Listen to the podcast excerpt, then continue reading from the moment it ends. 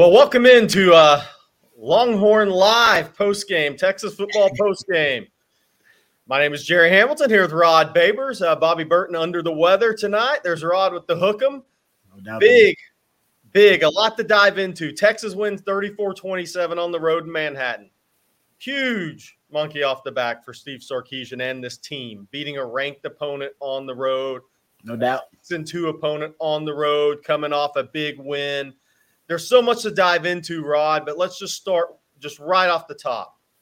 Your general thoughts on what this means for Texas the rest of the season, now firmly remain in the hunt to get to the Big 12 title game.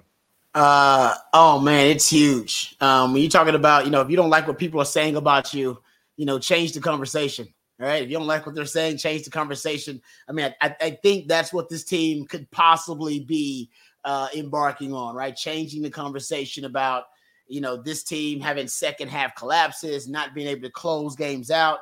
I'm not jumping ahead prematurely. There's a lot of work to be done, right? But this is the first win for this team where, they had the big lead. They had the lead at halftime. And it seemed like K-State, of course, all right? They got a lot of fortitude. There's a lot of grit to that team. They fought back, but you found a way to win the game. And you found a way to close out on the road, by the way, on the road. I won on the road at K-State, man. It is not easy. It was ugly for us, too. I think it took a Marcus Tubbs blocked field goal for us to win on the road at K-State. All right, so at Purple Kryptonite, man, it's not easy to vanquish. All right, that's a real hard-nosed team. It's a well-coached team. They're usually really disciplined as well, even though today was kind of weird in a sense, but I'm glad they found a way to win. I'm not going to complain about the win because my biggest complaint has been, hey, man, this team needs to find a way to close out games when adversity hits. Adversity hit this team, and it looked like, and we can talk about the second half issues for this team. We can get into that, but as long as we're talking about it with a win, it's all good. So I'm going to give the team credit. I'm going to give Keondre Coburn and that D-line credit. I thought that the running game for K-State would be the big issue, especially with Adrian Martinez starting the game. And the rushing game was not the biggest issue for Texas. Once again, it was more the pass defense, which we'll get to, but the defensive line, because they've been a strength for Texas all year long, especially the interior D-line. And I think it was symbolic that Keondre Coburn in the end comes up with the big play. And I thought it was cool, too, that also early on in that drive, was it Moro Ojomo had the strip, and T'Vondre Sweat diving down almost hurts himself. I'm sure he might have, I don't know, bruised a rib or something trying to get it. He wanted it so bad. We could all see it. And that, to me, that's what I wanted, man. I know they want it really bad. I knew they wanted to close that game out, and I'm glad that the defense got a chance to do it. Sometimes it could be the offense, but it was the defense that closed out the game, man. And it was Keondre Coburn, a vet, a senior, one of the guys who at one time had to face the adversity. He was on the teams that we've, been complaining about and criticizing, and that lost to Kansas and all that. And now I think they lead the whole of college football in pressures right now, right? Let's talk about a turnaround in a year, and one of those pressures ends up being a strip on Adrian Martinez late in the game in clutch time. I'll give him credit, man. That's a hell of a win. A hell of a win. So I want to put you back a few years ago when you were a player, okay? Keondre Coburn, you hit the nail on the head. This is where I was going, and people have already commented on this on the live stream. Please click that like, subscribe button as well. How much do you think as a player this means for Coburn to make that strip to save that game? Because as a Texas fan, you have to love that this team left it all on the field. Yep, exactly. Because if there's been a complaint about Texas football in the last decade, it's maybe been the entitlement of the players, right? Mm-hmm. Which is our greatest weakness, but also our greatest strength in Texas high school football, right? Mm-hmm. We do create some entitlement because everything is so nice and pristine. No but doubt. Take yourself back as a player. How much do you think that means to Coburn? Because he's been through a lot at Texas in his few years here. It's strange. I was hanging out with Derek Johnson, Jeremy Hills, and Kenny Vaccaro not too long ago, talking about, and trust me, when the guys get together, we talk Texas football too. Right. We get the small talk out of the way. How's the family? How's this? Oh, that's great. All right, you know what? What's going on with Texas? All right, man, let's get into it. So we talk Texas football all the time, man, and we talked about how when you get to the point when you're a leader on the team, you want the burden of the third and long coming toward you, right? They're targeted on you, right? I want when the game is on the line, I don't want my teammates burdened with that. I want that on me. All right. I want that moment because I know I'm going to rise to the occasion, and it's not for a selfish reason. It's really more for, I want to be the guy to make the play for my teammates.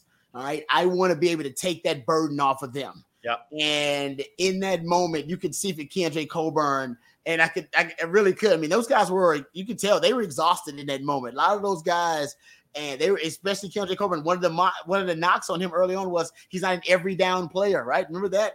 No, he's only a guy that can play early downs. You don't want him in there on, late downs, on passing downs. He's totally flipped that narrative, and I think he, in that moment, he wanted it to be a play that was on him. He wanted it to be something that he could take the burden off of his teammates and be like, no, I'll go make this play for us, guys. I'll make this play. I'm the leader here. And I've been telling you guys this about the sacrifices, about the commitment, about what it takes. All right. And about battling adversity. All right. Going through it. Like I went through it last year when people were criticizing him. One of the great comments that Keondre Coburn made early this year. And it was funny because he says, hey, man, we look really good in the offseason. He said, man, we look as good as we've ever looked. And he pauses. He stops himself. He says, I know I've said this before, but this time I'm telling you guys, we look really good, and it's as good as we've ever looked. And I think he was being sincere. They are as good as they've ever looked. This is one of the best defensive fronts in the country. We wouldn't have been saying that last year. Last year, they were one of the worst defensive fronts in the country, and it's largely the same guys. And give Bo Davis credit, but give Keondre Coburn and the leaders credit, man. They go 5 deep in the interior D-line. They got 5 guys I think that can start. They got Ojomo. They got Coburn. They got, they throw in Sweat in there as well. Byron Murphy's a beast in there. And then they throw in Collins sometimes inside as well. And he's gotten better. I know you were a big Alvin Collins guy, waiting on him to have his moment. He hadn't had his moment just yet. But those guys are playing with probably the most consistency of any group on the defense right now. Well, and I think that leads into another point, Rod, and I'm sure you've covered it for many years on the radio in Austin, talking about the horns, is player development. I think for the first time in a while, for me, for this set of eyes, which is not your set of eyes, we're seeing player development at Texas. And I don't think you go win this game without that player development. The defensive line is better. Jalen Ford is a better player. You're seeing guys develop on both sides of the ball at Texas, and speak to that kind of what you're seeing in that regard, because I think this is how, look, coming off 5-7, you don't have a chance to get to 8-4, 9-3 this year without player development in the offseason by the coaching staff. And I think we're seeing that for the first time in a while. Yeah, I mean, you just hit the nail on the head. I think last year Texas was ranked 108th in pressure rate in the country. Yeah.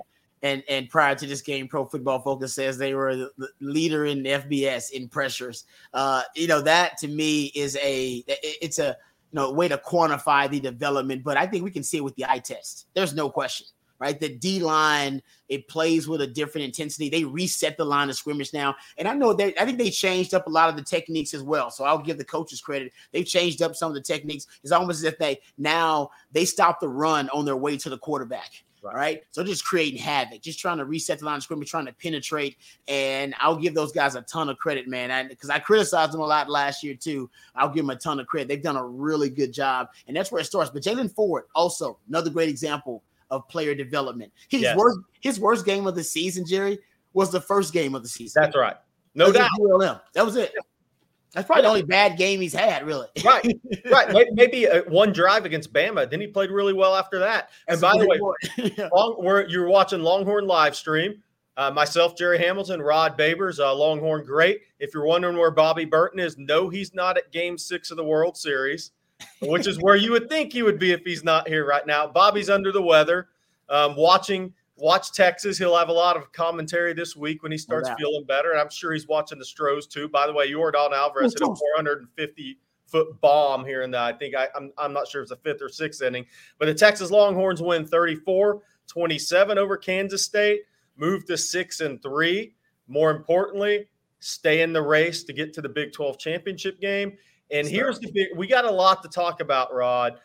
But, look, I mix in recruiting and football all the time, and you can talk recruiting.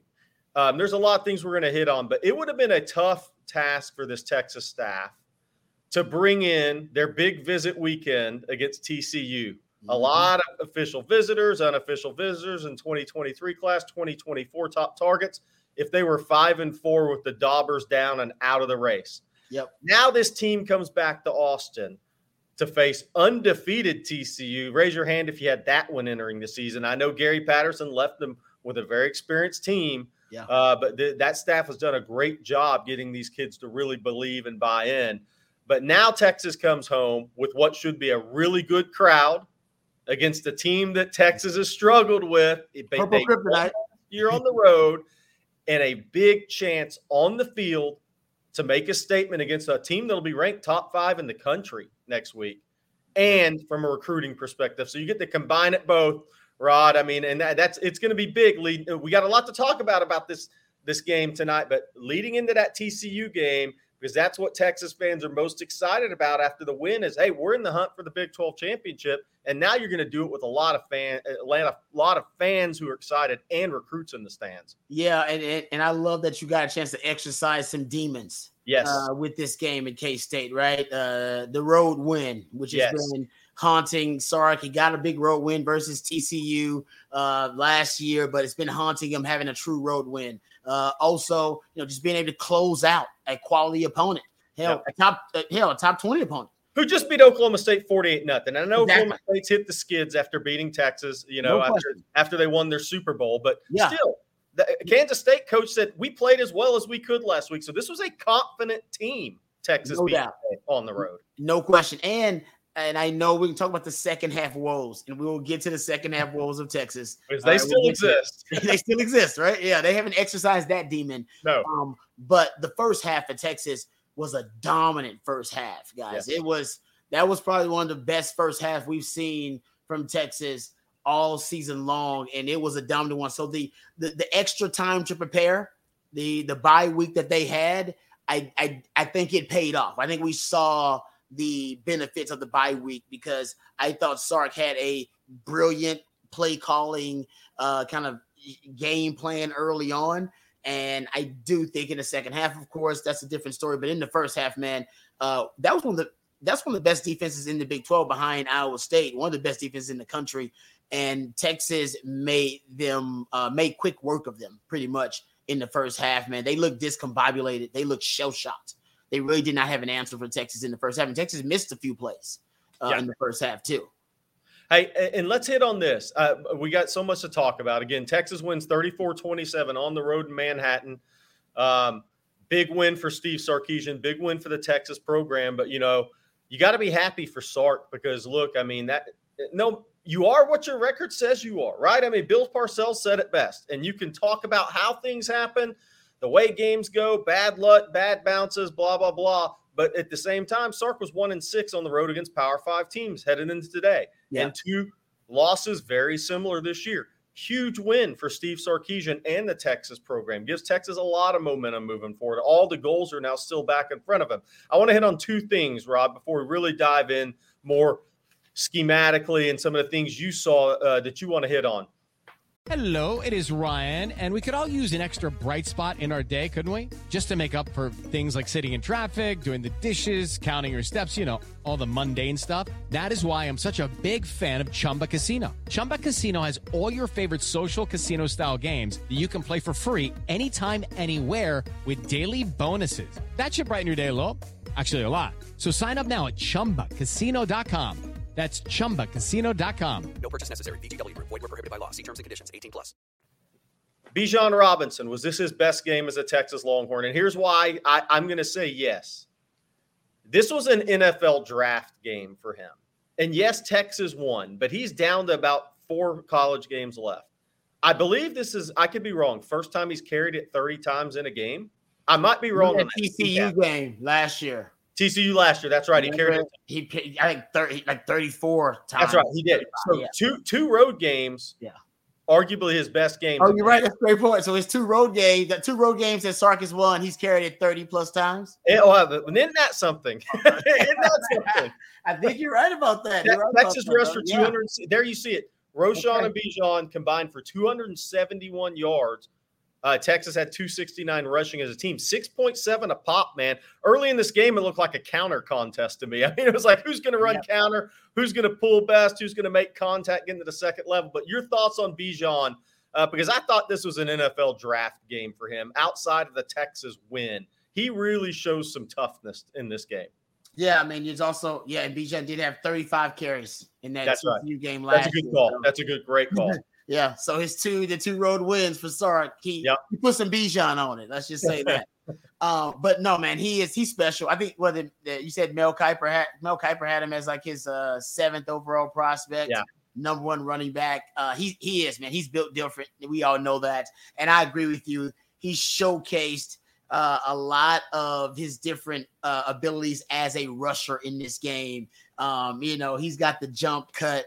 He's got the ability to cut it back. He's got the burst. He can separate. He's got the vision. There's really nothing he can't do at running back. And I still really don't think we've seen, the best of Bijan. I was talking to some other guy, Derek Johnson, about him. We all agree, like, Bijan's going to be better at the NFL level than he is now, which is scary. Because he's going to have, I think you'll have just better players around him. Not that Texas doesn't have great players, but it's the NFL. And I think Bijan, if he's drafted, especially with, if he drops in the first round somewhere and ends up with a playoff team somehow, like a Andy Reid or somewhere, even with the Eagles now with Nick Sirianni, that could be scary. But getting back to it, I digress. It's pretty simple if you're Sark, and you're blessed if you're Sark. Because the answer to the test is always give it to Bijan. All right, it's an open book test for you. If the offensive line's not having a good day, or Quinn Ewers is off, or the wide receivers are not having a good day, which is all kind of happened for Texas here, even in this season, just give it to Bijan. He's that special. Well, you really can't just ride him. And we haven't really had anybody like that in a while. I mean, Deontay Foreman is special. Hell, look what he's doing in the NFL. We've had some really special backs even here recently. Jamal Charles, those guys are special. He's in that upper echelon, man. You compare him to the GOATs. And I'm with you. I like when Sark showcases him as a receiver, more talking about how NFL scouts fall in love with him. You talking about how when he lines up in empty formation in the slot and then is able to run – a skinny post and make a one-handed catch. That's what I think NFL scouts are salivating themselves. This guy's Alvin. He can do what kind of an Alvin Kamara can do. Yes, he can absolutely. Do what Christian McCaffrey can do. Yes. He's a positionless football player. I love that term. And that to me, I think is the future. And he is the future, man. And so here's another one I want to hit on because it's not the stats. Okay, let's look at Quinn Ewers tonight. 18 of 31, 197, 2 touchdowns, no interceptions. So the stat line pretty good. But I'll tell you what I saw tonight that I think is going to really help Quinn with 3 regular season games to go. He got driven into the ground on his left shoulder. I saw that. And he didn't get up for a second. And I know every Texas fans are like, oh, no, here we go again. But I thought Quinn took some key hits tonight and had to get up. And he showed some toughness, and I think we already knew he was a tough guy, but getting up, taking those hits, getting up and going to the next play, I think does a lot for him the last 3 games of the year. I don't know what you think, but I think it's important for a guy, quarterback coming off an injury, to almost have that same hit again and get up and know you're okay, especially if it happens early in a game, not really late in the fourth quarter, but get up. Off the field, get up off the mat, and know you're okay and go on to the next play. I think that's really going to help Quinn the last quarter of the regular season. And I think I remember one of the hits you're talking about, at least the NUDK one. Oh. Nova hit him. Oh, man, I saw it, and I was like, and I asked my wife, I was like, is he okay? Because he kind of – And he was holding it for a while after everything. but he played through it, right? Yeah. I mean, that's going to really benefit Quinn moving forward. No, I'm with you. I remember that it came straight to my head when you talked about it, and the mental toughness, right? He's coming off really one of the worst games we've ever seen from a Texas quarterback play on the road versus Oklahoma State. Battling through that too, and knowing that's just as part of the growing pains. And I think Sark Hill, was it the first play in the game? Was a deep bomb? Yes. For Sark? Yeah. Sark's a big game hunter, man. Yeah, yes, he is. People, he's a big game hunter. He does not like a small game. He don't want the dove and the pheasants and the quail, man. He wants big game, and he don't give a damn if they taking what the defense gives him. That's not really Sark's style.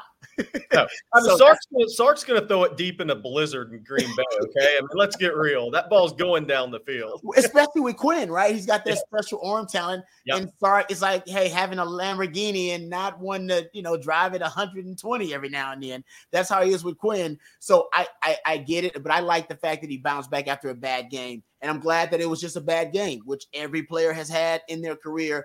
It's not something that's going to define them.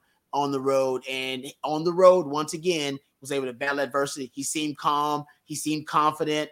And I like that Sark threw it early, basically saying, hey, man, you're my guy. Yes. That's why I stuck with you in the game. I wasn't going with Hudson Card, even though some people thought, hey, man, that might be the way to get a win. Hey, maybe it was the way to get a win. But Sark's telling him, no, Quinn, you're my guy. You're the guy. All right. Right now, you're my guy. You're QB1 for the program. And I think that's a way he's a quarterback, a way to infuse confidence in a guy who had a really bad game. And Sark knows how to come back from that. And I thought he came back from it really well on the road. But once again, Sark was smart. Man, don't put too much of a burden on a young Quinn Ewers right now. Put some Bijan on it. Right. Yep. Bijan. He just rode Bijan. Hell, even Rojo. I mean, Rojo had 7 rushes, something like that. Yep. Yeah, man, that's the way to go on the road, man. Now that's your best leader and that's your best player. Go. And look, I think this is key, not to dig too much into TCU next week, but I think this was key heading into that game because I think Texas can run the ball in TCU next week. I think they have a chance to rush for 200 plus in that game. So I like – what did you see from the offensive line? Because the one thing that – with the offensive line, you knew they were going to get better all season, but they've had continuity all year, save Hayden Connor being out for a few plays, right? Maybe one series. Mm-hmm. They've been healthy all season. What have you seen improvement-wise, and kind of what are you seeing from those guys right now as they're really starting to gel as a group? Yeah, I think you're starting to see, more interior runs too by Texas and starting to break some of those. We didn't see, Texas loved the outside zone. That was kind of their bread and butter early on with Bijan. Now I'm seeing a little bit more diversity with the run game. Saw the counter, right? Obviously opened up last week. And even going into this game, and I think Texas saw it too, one of the vulnerabilities for K-State, they were giving up like almost 7 yards per rush through the A-gap. Hell, TCU ate them alive in the interior runs through the A-gap. And Texas started hitting them early on inside with those interior runs. And I think that's kind of the diversity that Texas should open up with. And I know Texas doesn't use a lot of, Rojo and Keelan in the running game, but I think that's something they still really have just kind of hit the tip of the iceberg with. Bijan's going to get his, and I agree, man. Bijan, Rod Bijan, and especially when you're on the road. But, man, when Keelan Robinson touches the ball, did you see the one – I think it's the one rush that – one run that he had where – oh, man, I can't even – it's 21 personnel, hard to describe it, where they had the misdirection in the backfield, the split flow. Beautiful. That's one of those plays where you just see Sark's beautiful mind. Right. And everybody goes, oh, it is. And I would like to see more of that in the running game with some of the other guys because Bijan, you don't need scheme for Bijan. You can go pretty much meat and potatoes running game with Bijan and get his. I like when he mixes in some of the other guys in the running game, especially with Keelan Robinson, because I'm with you. I think Texas now with the O-line, even going back to the Iowa State game, how they sealed that game, Jerry, they can run the ball, man. Yes. They can run the – those are two best defenses in the Big 12, and Texas has now proven they can run the rock on both of them. So I'm with you. On TCU, they should be able to run the rock. Yeah, and let's – we got a lot to dive into, but Texas fans are really excited. We're going to talk about the good and the bad out of this game because there is good and bad. But main thing here is Texas wins 34-27 over Kansas State on the road. stays in the hunt to get to the Big 12 championship game. Mm-hmm. It looks like if you're going to get to the Big 12 championship game, you're going to play TCU twice, right? I mean, and you're going to do it within a month of each other. And you got Gary Patterson. Hey, that hire is huge now. You think? Hey, how jacked up do you think Gary is right now headed into next week? I mean, it's a big week for Gary now. Bro, that hire right now it looms as big as it's ever. And I mean, it's been big, but if you end up having to meet them again in the Big 12 title game, talk about return on investment. Oh, yeah. All right, we're gonna run down some team stats right now, just game stats. First downs, K-State 25, Texas 22. Total yards, Texas 466, Kansas State 468. 329 passing for Adrian Martinez. Quinn Ewers 18-31 for 197. No turnovers, 2 touchdowns. Rushing Texas 40 carries, 269 yards, 6.7 a pop. Kansas State held to 139 rushing on 35 attempts, 4 yards a pop. Texas, a lot of pre-snap penalties. Rod, I'm going to let you get into that after I'm done with the stats here. 7 penalties, 45 yards for Texas. 9 for 85 Kansas State. 2 turnovers apiece, 2 fumbles lost by Texas. Obviously, fumble loss and interception. Jalen Ford, big interception there at the end of the first half, which I thought that touchdown at the end of the first half was huge to go up 31-10. It was. But your takeaways on the pre-snap penalties, because both teams had a lot of pre-snap penalties in this game on the offensive lines. Yeah, it was strange, right? Because in the first half, I want to say there were very few penalties. What was it, like four or 5 penalties, maybe even between both teams in the first half. I thought the refs. I'm not going conspiracy theory, grassy knoll, guys. I'm not going there. Right? I'm a Mac Brown guy when it comes to officiating. Players play, coaches coach, officials officiate. I usually don't get into it, but I'm all about just being consistent. I don't give a damn how you call the game. You can call it tight. You can call it loose. You can let them play, whatever. Just be consistent so the players can adapt their style of play to whatever's going on. And I would say that the officials did change their officiating overall like technique or whatever they were looking for. It seems like they changed up how they call the game. But the pre-snap penalties for Texas, it's something that's been creeping up lately. One of the things we really liked about Sark was that you didn't have a lot of penalties early on in his regime. Guys seemed pretty disciplined. And now you're getting more and more pre-snap penalties, especially on the offensive line. And you know, it's setting them back behind the chains early on, which is something you don't want, especially for a team that wants to run the ball, like Clark's team wants to run the ball. So, for Texas, that's something they got to fix. I don't really know exactly what it is other than focus or lack thereof for Texas. That's something they could easily clean up, man. And I hate to get on the guys, obviously, after a win about something like that, but that's going to come back to haunt you versus a team like TCU, being behind the chains like that. And, you know, the pre-snap penalties, this game you had a big lead, so it didn't ultimately become, you know, something that was a big issue. But against Oklahoma State, we all remember. I'm not saying that Oklahoma State didn't have the advantage of some home cooking, but still, a lot of those same penalties, man. Basically, even Mike Gundy said that won the game for him. Right, yeah. Right. No doubt. Hey, and you're starting to see – we've wondered when one of the freshman receivers would step up, right? Maybe Brennan Thompson had a nice little – he's more of a catch-and-run receiver, right? You get the ball in his hands, and you saw last week he is the fastest wide receiver in the program once he gets going. But this is the first game that Savion Red really looked like, okay, one – he could end up being your third wide receiver because that position really hasn't panned out this year. And two, he showed you enough tonight to say, okay, could this guy fit into Jordan Whittington's role next year? Because it's such a key role. What was that? He got his second catch of the season. Two catches for 20 tonight. Ended up in his second and his third catch.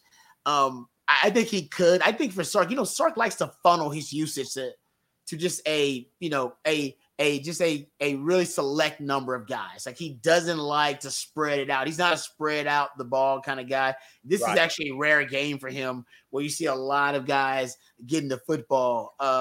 Usually he doesn't like to spread it out so much. I do think that the third wide receiver has been kind of a question mark all year. We thought it was going to be Casey Kane. Turns out it's not him, and now you're seeing Savion Red. They're bringing in Brennan Thompson. Maybe he can be that guy. Honestly, the way that Sark loves his tight ends know, last year he ran tight. He ran 12 personnel around 40% of the time. And this year it's less. It's, you know, probably hovering around, I don't know, maybe 30% of the time, probably because he's running a lot of more two tailback sets or more multi-back sets, more than he ran last year. The truth is, I think Sark, with Jatavian Sanders' ascent, honestly, I think he'd rather Jatavian Sanders be that guy.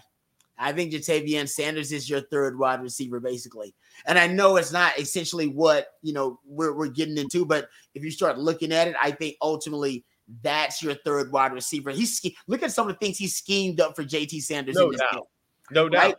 He got him at the, he went one time formation first. I think it was the first down formation into the boundary, trips into the boundary, nub tight end with JT Sanders, runs just a deep corner route. And ends up getting it was a beautiful throw by Quinn. I mean, just right on the money. Boom.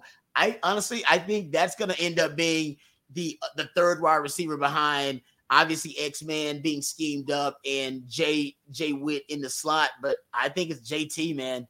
So I think it's not as much of a concern as it normally would be because JT Sanders is just that good. If his upside wasn't so high, then, yeah, we would be having a more serious discussion about that third wide receiver. It's him.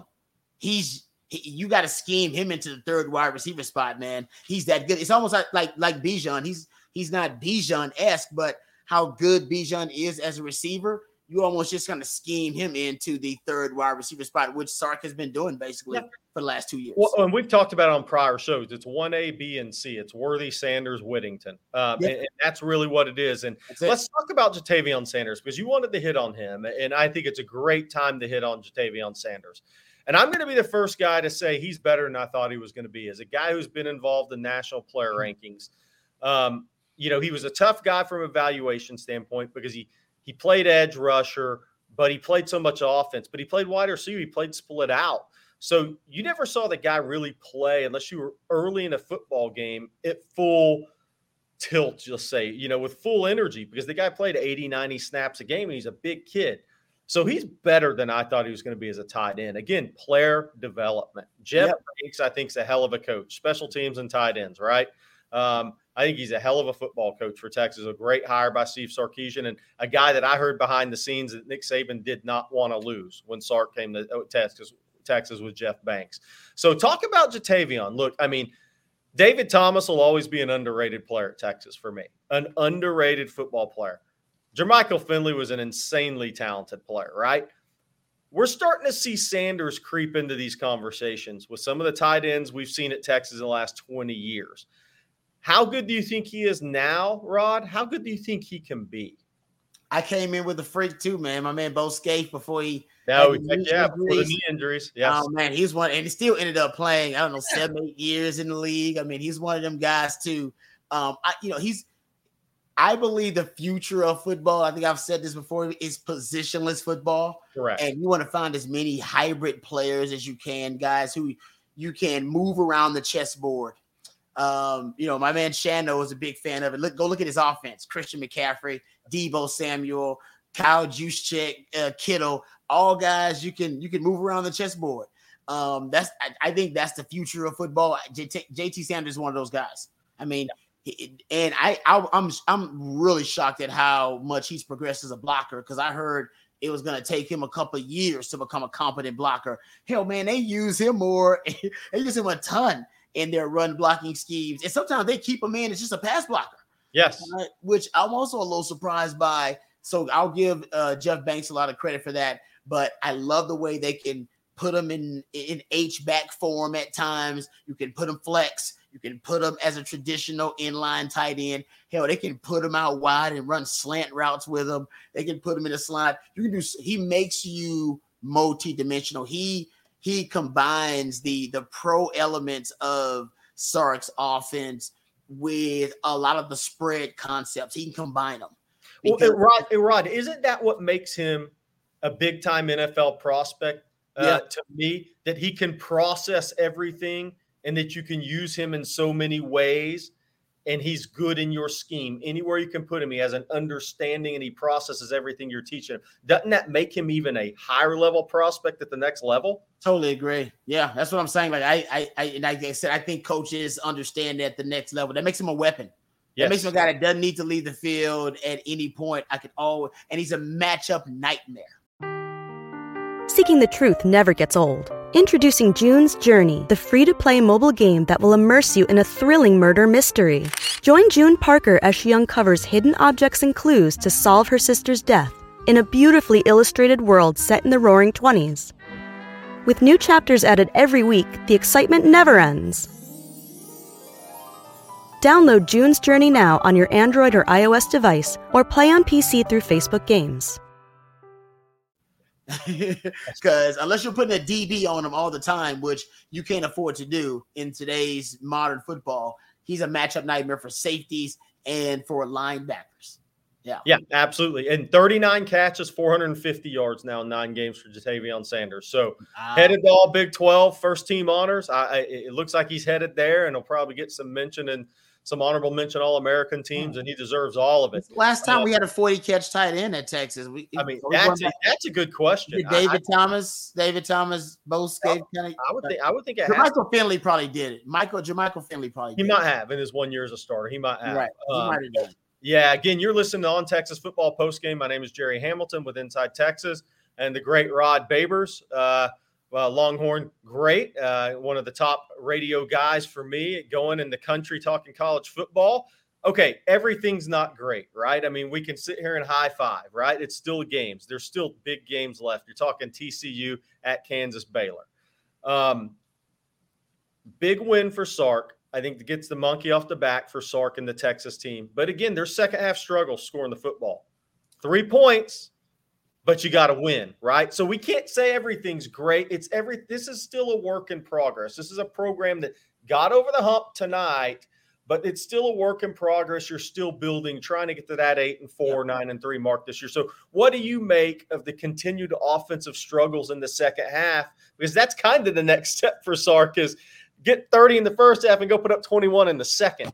Yeah, that is. I mean, like I said, he exercised some demons tonight, but that's still one that haunts him. And, you know, for me, like I said, I think Sark needs to get creative. It's really strange now. And one time is an outlier, right? 2, maybe, you know, that's coincidence. But, you know, 3 times, that's a trend. 4 times the pattern.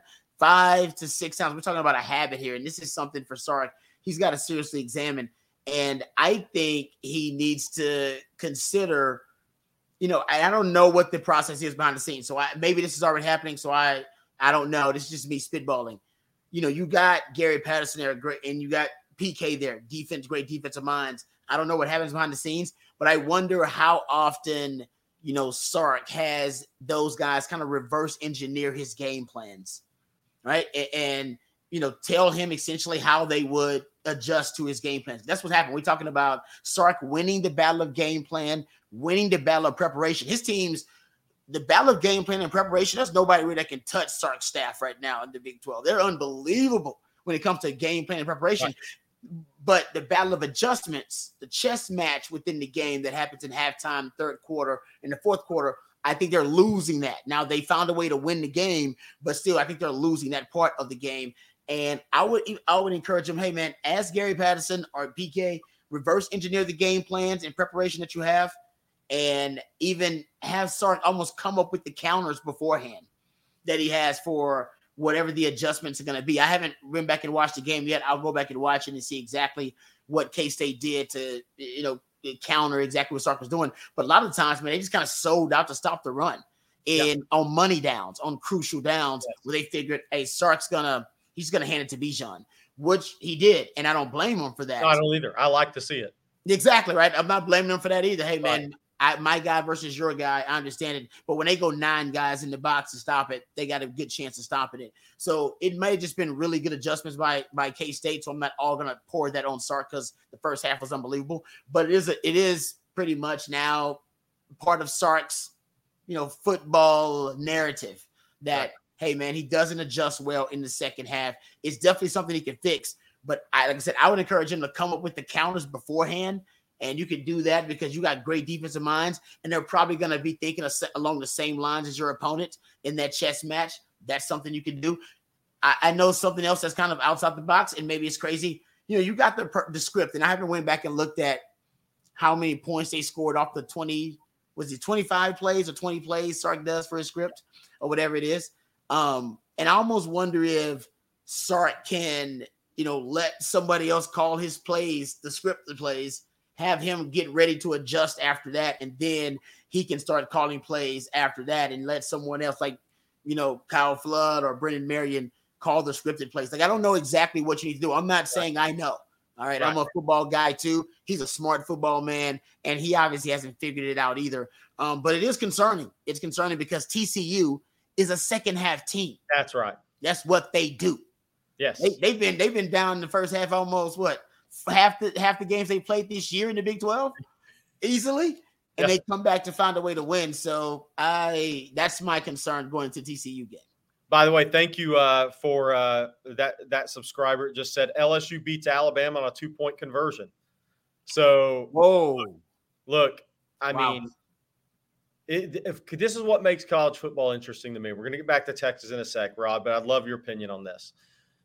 Brian Kelly wasn't a fit at LSU, but that guy's a damn good football coach. Yes, and anybody that didn't think he was needs their head examined. He just got over the hump in a big way in year one. Look, they had the debacle against FSU on special teams, right? Else there's right now they'd be sitting in a prime position to make a playoff maybe. But he just got a statement win in year one, beating Nick Saban, and probably should knock Alabama out of the SEC title game, by the way. So talk about that, Brian Kelly. Look, because otherwise it was a perfect day for Texas. Texas wins, A&M loses again, 5 straight. Oklahoma loses to Baylor. Otherwise, so it's a perfect day for Texas fans. Texas wins. Recruiting should be really good. Your key rivals lost. Now LSU comes through and beats Alabama. So talk about that. I mean, a guy like Brian Kelly may not be the best fit at LSU, but they couldn't have hired a better coach than him. Yeah, and you know LSU always has talent, right? That's right. And you put him with talent, it's scary. You know they got tons of talent. And, you know, the key is, though, because I remember watching it was at that Florida State game. Oh, man, that was exactly right. That, to them, that was their starting point as a program under Brian Kelly. They're getting better week to week. The key to the drill, to borrow Sark's phrase, right, is week-to-week improvement. Yeah. And I mean, I remember we struggling in early non-conference games when I was a player. People saying you should have beat North Texas by this much, or you know, losing early on in a non-conference game, but still finishing as a team that, you know, won double-digit games. Right? It's about getting better week to week. The problem that I think a lot of Longhorn fans had with Texas was it wasn't week-to-week improvement. Right? It was sporadic. It was all over the place. You know, it was like, oh, great game versus Bama.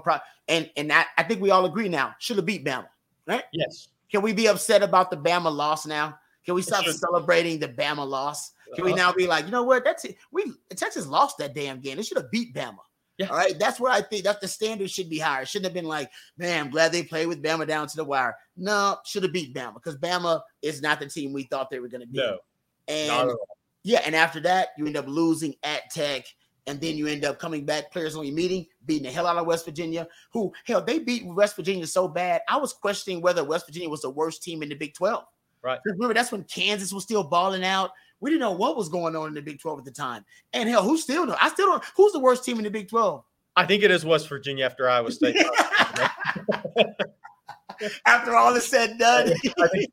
I think you're right. I think you're accurate on that for sure. Right. Because I never saw Iowa State as the worst team in the Big 12 this year. Yeah. I mean, no way. They're too well coached. I just didn't see that happen. Yeah. Yeah. But that's my point, though. I think what Longhorn fans want to see is them build on, you know, week to week improvement. And this is a game that I think Longhorn fans want to see Texas build on and get better. They don't want to see the regression. And I think that's what we've seen week to week. It hasn't been something you can count on. Longhorn fans don't trust this team. I've talked to them.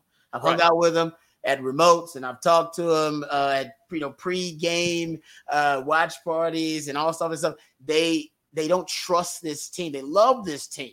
They're like, You know, it's almost like when you love somebody that's cheated on you, or your kids who are just being, you know, little a-holes and you can't trust them. You love them so much, but you can't trust them. Right. That's how Longhorn fans feel about this team. They just can't trust them.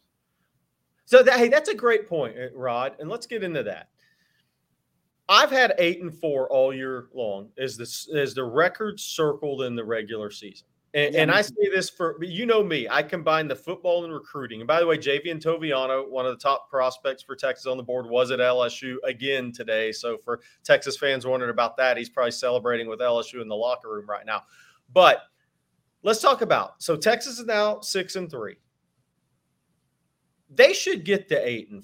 I mean, they should win 2 of the last 3 games. What are you like me that 3 wins is kind of a big, and people are like, well, 7-5, 8-3, 3 wins is a big deal from going from year 1 to year 2.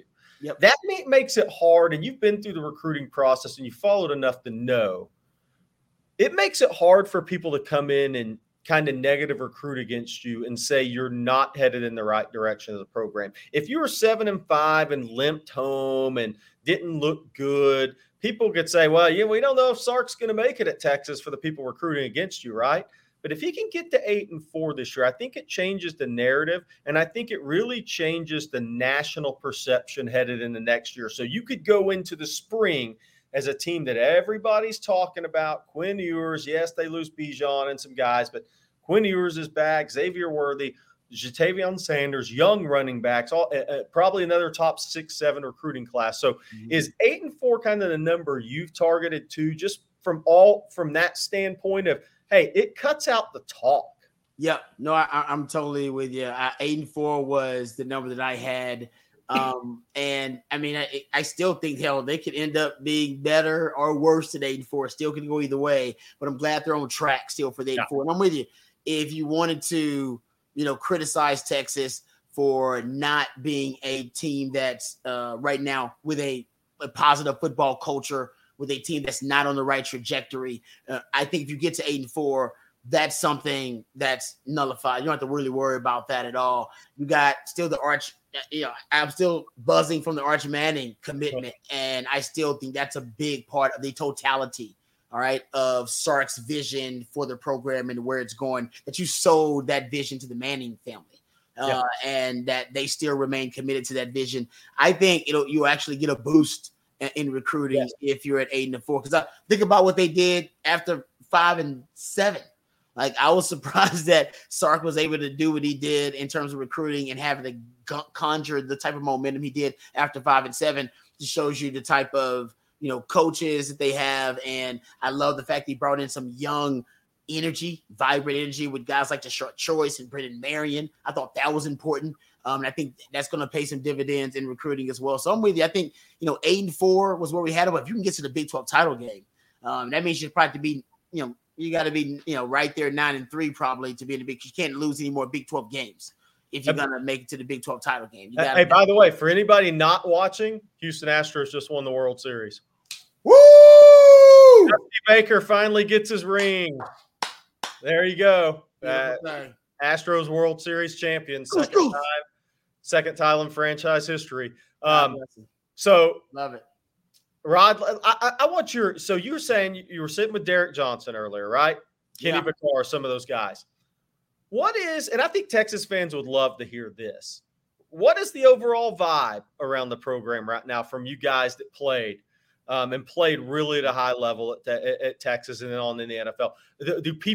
Do the guys you talk to, do they see the positive – do they see some ascension in the program? Because it's not – they're fans too now, right? I mean, you guys are close to the program, but y'all are still fans now. You have young kids that you're going to be bringing. Jermichael Finley's bringing the camps, right, at Texas. What are the guys that you hang out with? What is their thoughts on the program right now? Because I think Texas fans would love to hear it. Yeah. No, they love Sark.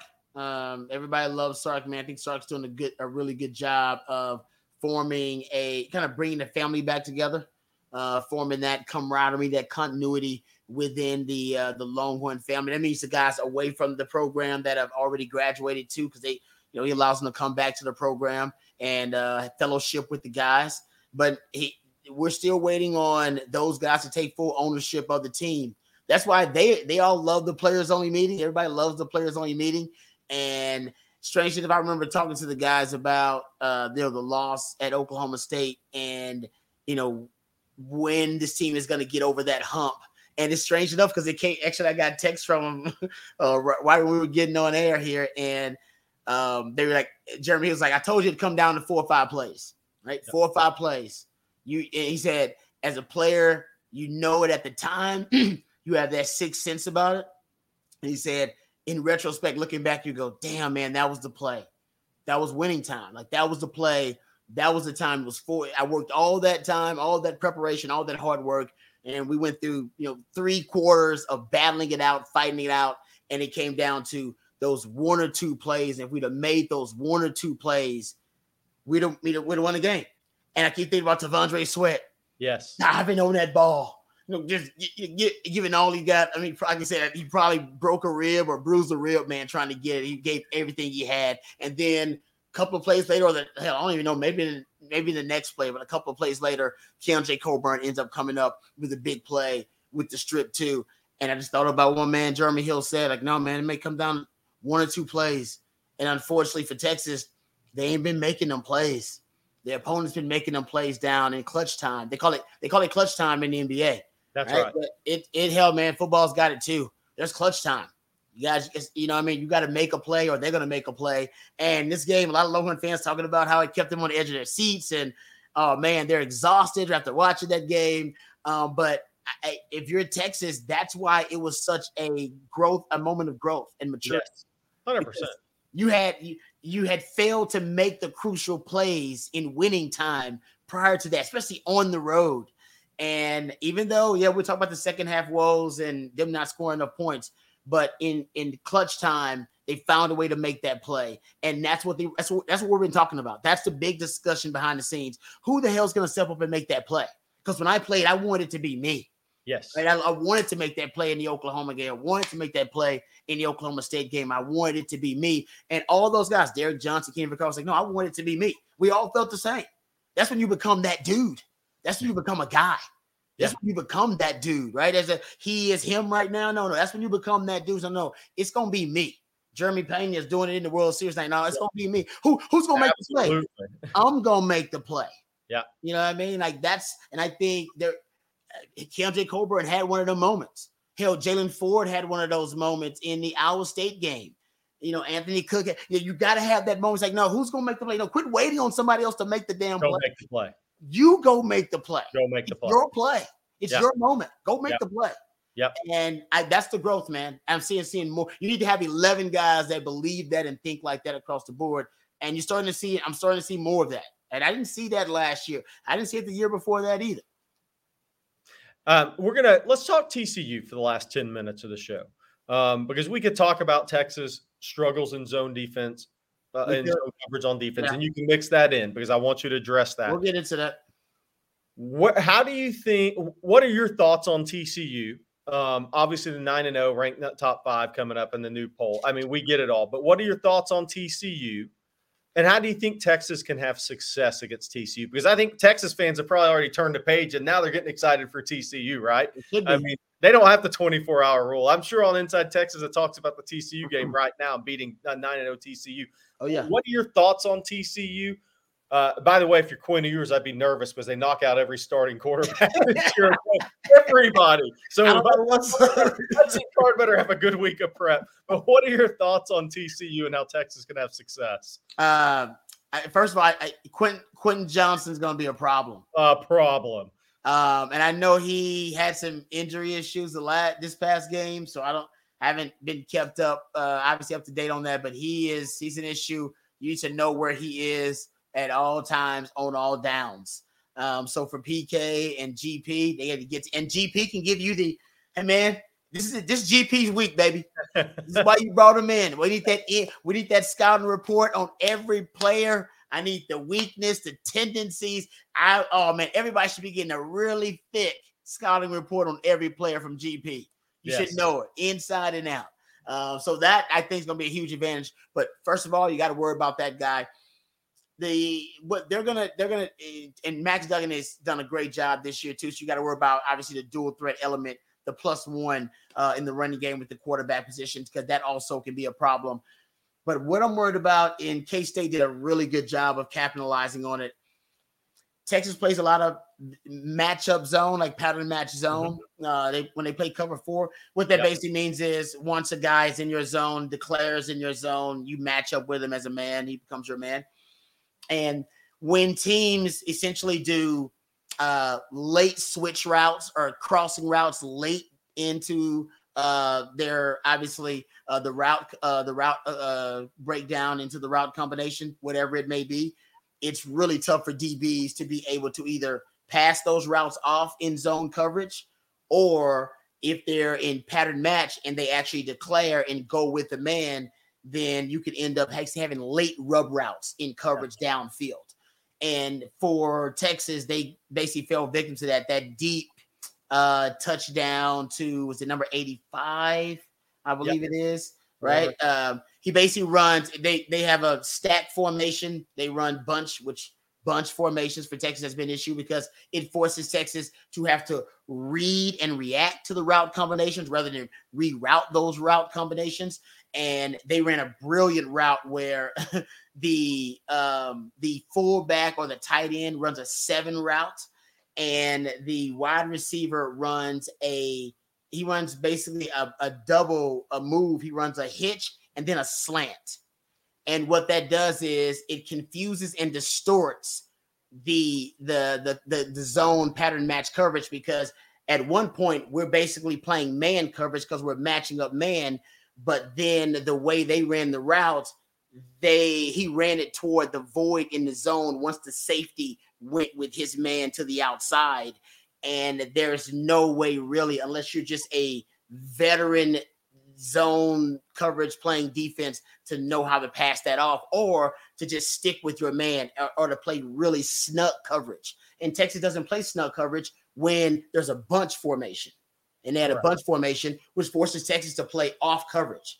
When they play off coverage, they got to pass off those routes in space. And that's how you get Texas to declare. And as long as you're running late downfield, route concepts or switch concepts, you can get Texas in that. And they did it a couple of times and got Texas downfield with some of those deep balls. That's how he ends up wide open in the zone. You're like, hey, they're playing zone. How does he end up wide open in the zone? Well, because basically Texas ends up with a miscommunication, and it's not necessarily anybody's fault, because one guy thinks they're declaring playing man, and the other guy said we're playing zone.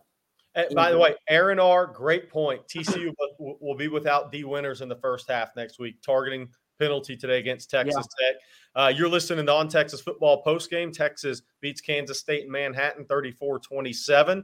Huge win for Steve Sarkisian, the Texas program. We're talking a little bit, closing out tonight, a little bit about TCU. So here's an interesting, from a player standpoint, TCU, great receivers. I mean, Davis kid is a freaking blur. Rod, you can run, and I think he's faster than you were, okay? Yeah, I think he's going to turn in 4.3 flat at the combine. Wow. Tay Barber's an experienced, really good player. They can go 5 deep at wide receiver. Jordan Hudson doesn't even get much run. He's a future draft pick.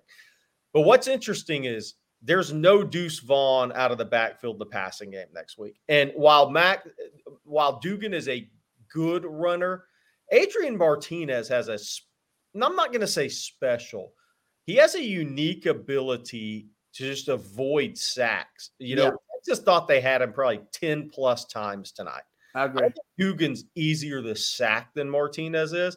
And there's no Deuce Vaughn, and Jalen Ford's probably like, whew, no Deuce Vaughn in the passing game next week. So I think it's going to be interesting. I think TCU has the best group of receivers Texas has played all season, including Alabama, if Quentin Johnston's healthy, because I agree with our person that commented Quentin Johnston's a first-round pick, and he's the guy that goes up the draft boards when they start picking out. Yeah. But how do you kind of see those differences in personnel? I'm with you. I think their wide receivers are a problem because they got some guys who can hurt you vertically downfield. Yes. Man, they like chunky yardage plays downfield. And I was surprised actually watching film on TCU, and I'll do more breakdown this week. But Max Duggan looks downfield. That's what gets him in trouble a lot of the times. They're looking for chunk yardage plays downfield. So for Texas, it's actually a good recipe for Texas, because Texas, the thing that was hurting Texas, right? Texas leads the country in pressures.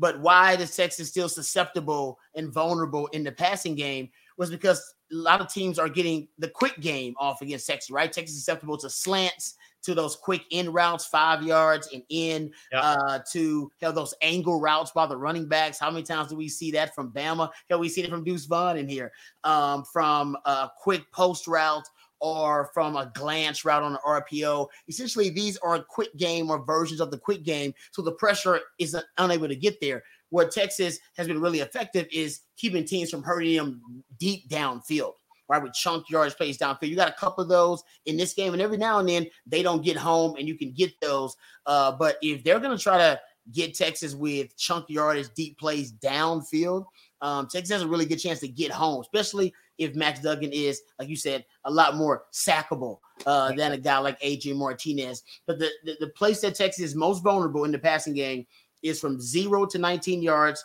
in between the numbers. That's right. By the way, that's the toughest throws to make in football, by the way, too. Right. But that's where Texas is most vulnerable. So I think P.K. has pretty much built the defense around, all right, that's the toughest throw to make. That's where we're vulnerable. That's the weak spot. You got to be weak somewhere on defense. So all year long, teams have been able to get that against Texas. But I think for the most part, Texas has proven that they're not going to give up the run game. They're going to be strong in the run game. They're taking that away. And I think he's figured that the one spot they're going to be vulnerable is the inside breaking routes in that second level where the linebackers drop in coverage. They've been decent, but they haven't been great. But he found a way, even in this game, to get the win. That's why you saw, right? Remember that Malik Knowles play? Yes. That big six route that he got? They're voids inside Texas's zone coverage right in the core. Y'all seen it, man, all year long. It's right there. But not a lot of quarterbacks have the skill to take advantage of it. Max Duggan does, though. Max Duggan has been really good. And that's where TCU is going, man. They're going crossing routes right there. That's central nervous system right across those linebackers, right behind them, across the face of the safeties. A lot of crossing routes there and a lot of in-breaking routes by the receivers on the outside. That's going to be their bread and butter. I guarantee you. 3 weeks in a row, Texas has faced a guy that started 3 years of Power 5 football at the quarterback position. So plays well against Texas, too. Yeah, play well against Texas. Absolutely. So we got a few minutes left here with Rod Babers. It's the On Texas Football postgame. Bobby Burton under the weather, not at Game 6. The Astros are your World Series champions, by the way. Bobby's under the weather. He'll be back next week. Huge win for Sark. Putting a bow on this one, Rod. 34-27. Steve Sarkisian gets a road win over a quality opponent, which he really did need at Texas. And he needed it now. After the Tech game and then after Oklahoma State, and then you had the off week, and it was pretty negative after that game. So it was a must-win game if you want to have a chance to stay in contention for the Big 12 championship. But just to put a bow on it, what were your overall thoughts on the game, good and bad today? Because it can't all be great, right? That's not what we're in the business of. I guess just to put a bow on it, your thoughts overall and your thoughts on this team headed into TCU next week. My biggest concern is Sark's inability to adjust to the second half. He's losing the battle of adjustments. He's still losing that battle, the chess match within the game. But his game plan and preparation has been fantastic. The bad news for Longhorn fans is that TCU has been arguably the best second half team in the Big 12, one of the best in the country. So if Sark wins the first half, and continues this trend of losing the second half and not being able to score, we're going to lose against TCU. That's just the way it is. No question about it. But I also, the concern on defense probably would be, like I said, the pass defense, especially the second level of that pass defense right behind the linebackers in between the safeties.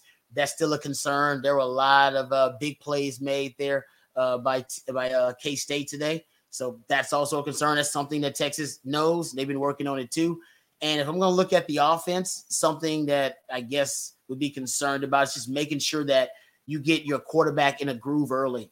I think that Sark did he took his shots early on, but I love when he breaks down the screen game and some of the short high percentage throws for Quinn Ewers, just gets him in the groove. You got so much talent there. he can make some of those wild throws. It goes without saying. But I like him to be confident, and I like him to be in a rhythm.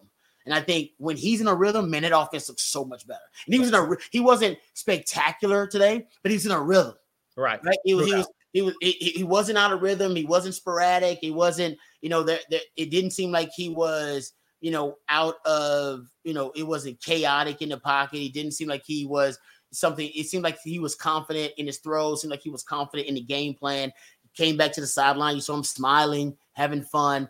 That's the key to me for this offense.